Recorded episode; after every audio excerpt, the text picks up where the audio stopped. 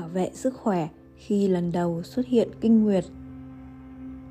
Chu kỳ kinh nguyệt đầu tiên là tiêu chí thể hiện rõ nhất thiếu nữ dậy thì.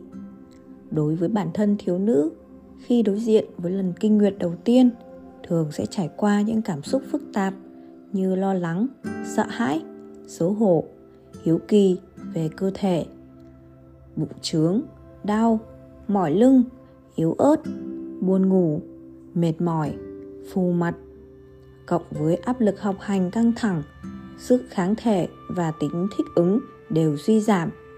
Vì thế, tăng cường tâm sinh lý, bảo vệ sức khỏe cho thiếu nữ lần đầu tiên xuất hiện kỳ kinh là vô cùng quan trọng. Cha mẹ và giáo viên cần giải thích cho các bạn gái lần đầu tiên có kinh các kiến thức về tâm lý giáo dục để các bạn gái hiểu được kinh nguyệt là sự tất yếu trong quá trình cơ thể phát triển là tiêu chí con gái bước vào tuổi dậy thì không nên lo lắng, hoang mang. Đồng thời, cần có tâm lý chuẩn bị đầy đủ cho các triệu chứng do kinh nguyệt gây ra, như mỏi lưng, yếu ớt, buồn ngủ, mệt mỏi. Tránh để các bạn gái lo sợ, hoảng hốt, tâm lý lặng, nặng lề. Khi xuất hiện kinh nguyệt, nên tránh tham gia các hoạt động thể lực có cường độ cao như chạy dài đạp xe lâu để tránh mất sức quá nhiều dễ dẫn đến bị cảm. Trong kỳ kinh nguyệt nên thường xuyên vệ sinh sạch sẽ tránh thù dâm vì giai đoạn này sức đề kháng của cơ thể xuống thấp. Nếu không chú ý vệ sinh sạch sẽ dễ dẫn đến nhiễm khuẩn, phát sốt. Theo thống kê, khoảng 6 đến 9% các bạn gái lần đầu có kinh nguyệt bị ngứa ở âm hộ, chủ yếu là do vệ sinh kém và thủ dâm khi đang có kinh nguyệt. Tăng cường ý thức tự bảo vệ, sử dụng các loại băng vệ sinh chất lượng tốt, chớ có ham rẻ, sử dụng loại kém, nhất là không được dùng các loại giấy vệ sinh không được tiêu độc kỹ lưỡng và giấy coi như thay băng vệ sinh.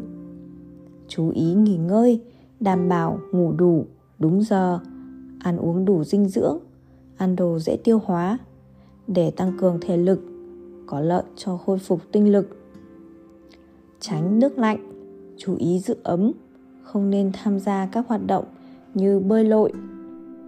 Trong độ tuổi dậy thì, với các bạn gái còn cần lưu ý tới sự phát triển của ngực dưới sự ảnh hưởng của tiến bộ xã hội và văn hóa ngoại lai nếu các bạn nam lo lắng về dương vật to nhỏ thì các bạn nữ cũng phiền não về kích cỡ của bộ ngực vừa mong muốn không phát triển quá nhanh, quá lớn, dễ khiến người khác chú ý, lại vừa không mong muốn quá màn hình phẳng. Trong quá trình vận động như chạy bộ bộ ngực cũng vận động theo. Núm vú bị áo ma sát sẽ có cảm giác dễ chịu. Không dễ chịu, thế nên lén vào các cửa hàng nội y đa dạng, đa sắc mà không thể chọn được loại nào cho phù hợp.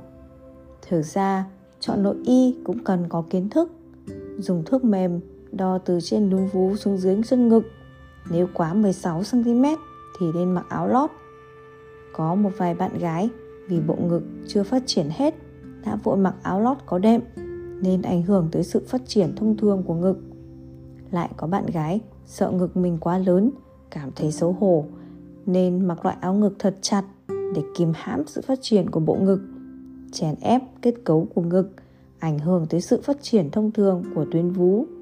Vì thế, chọn lựa áo ngực, căn cứ vào vóc dáng, ngực lớn hay nhỏ, khung người để chọn được loại tốt nhất. Thêm vào đó, nên chọn loại chất liệu mềm mại, thấm mồ hôi, cần thay áo lót sạch sẽ hàng ngày.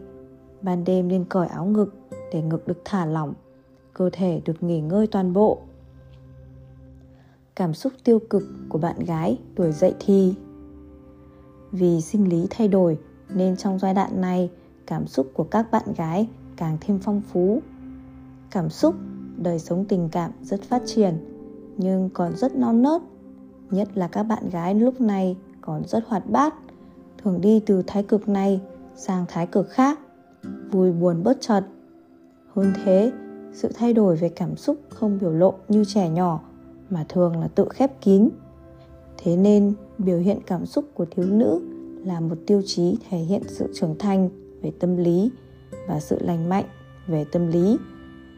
Cần dẫn dắt các thiếu nữ khống chế được cảm xúc, làm chủ cảm xúc để các thiếu nữ đặt ra mục tiêu thích hợp, có phản ứng thích hợp, tính tích cực, đóng vai trò chủ đạo. Mục tiêu thích hợp để chỉ yêu cầu các thiếu nữ biết rõ được nguyên nhân, khiến bản thân có phản ứng, cảm xúc như thế là gì? Đối tượng cảm xúc trước mắt như thế có phù hợp không? Vui buồn của con người đều có lý do. Nó không phải đột nhiên xuất hiện, cũng không phải vô cớ xuất hiện. Người có cảm xúc chín muồi luôn biết cách đưa cảm xúc về mức cân bằng khách quan, rồi mới để lộ ra. Mục tiêu của phản ánh cảm xúc lành mạnh cần phù hợp với thực tế phù hợp với bản thân, phù hợp với nhu cầu xã hội, không được tồn tại, tổn hại đến lợi ích của bản thân cũng như người khác. Có những thiếu niên phát tiết cảm xúc lại hướng vào bản thân, cuối cùng dẫn đến làm bản thân bị thương. Tự sát, đó chính là mục tiêu không thích hợp. Có học sinh vì bị cha mẹ khiển trách mà vô cùng tức giận, bèn bắt nạt trẻ con xung quanh cái gọi là giận cá chém thớt cần chú ý xem mục tiêu có thích hợp hay không nếu mục tiêu không đúng, thì toàn bộ quá trình biểu đạt cảm xúc đó là vô nghĩa hoặc sai lầm phản ứng thích hợp để chỉ mức độ của phản ứng cảm xúc, thời gian duy trì cảm xúc, tình huống dẫn tới bộc lộ cảm xúc có phù hợp hay không về cấp độ cảm xúc, thường chia làm 6 cấp độ như sau. Cấp 1. Sợ hãi, xấu hổ, thất vọng, không được như ý. Cấp 2. Kinh hoàng, giận dữ, u sầu, vui vẻ. Cấp 3. Sợ hãi, phẫn nộ, bi ai, vui vẻ. Cấp 4. Khủng hoảng, vô cùng giận dữ, bi thiết, vui vẻ. Cấp 5. Lo lắng, cuồng bạo, bi thương, vô cùng vui mừng. Cấp 6. Vô cùng sợ hãi, sợ hãi phát cuồng, bi thương đau đớn, vui mừng phát cuồng.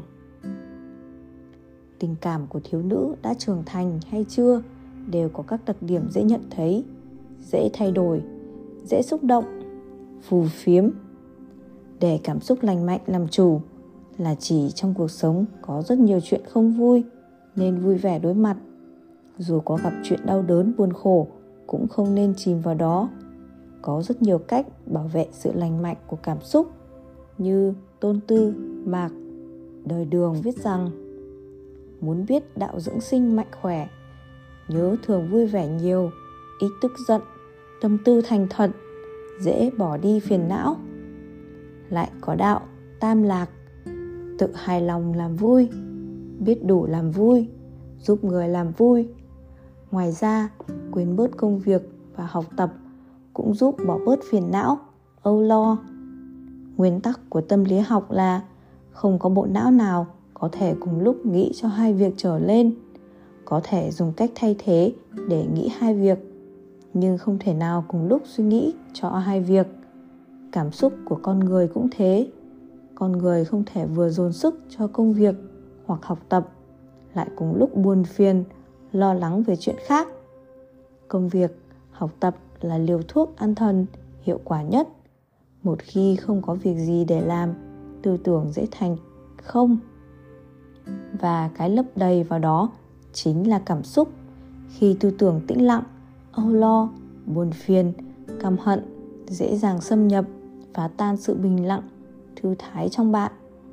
Vì thế, khi bạn dốc sức, dốc lòng hoàn thành công việc một dạng niềm vui đến từ tự tin và tinh thần quên mình, có thể khiến cho thần kinh của bạn bình tĩnh lại. Khi bạn không có thời gian để suy ngẫm xem bản thân có hạnh phúc hay không, thì bạn cũng không có thời gian để buồn bã, phiền não. Cuối cùng, tìm người bản thân tin tưởng để thổ lộ cũng là một biện pháp. Khi một người kìm nén tâm sự hoặc cảm xúc tiêu cực, thì bạn hãy nên tìm tới một người bạn thổ lộ cảm xúc của mình. Như vậy, cảm xúc tiêu cực sẽ vơi bớt, loại bỏ được cảm giác bất an trong lòng. Vì thông qua cuộc nói chuyện đó, có thể nhận thức lại tốt hơn về những chuyện phiền não đó. Suy nghĩ và tình cảm cũng trở nên sáng sủa hơn, nên cách thổ lộ ruột gan ấy cũng khiến con người ta trở nên sảng khoái hơn. thank you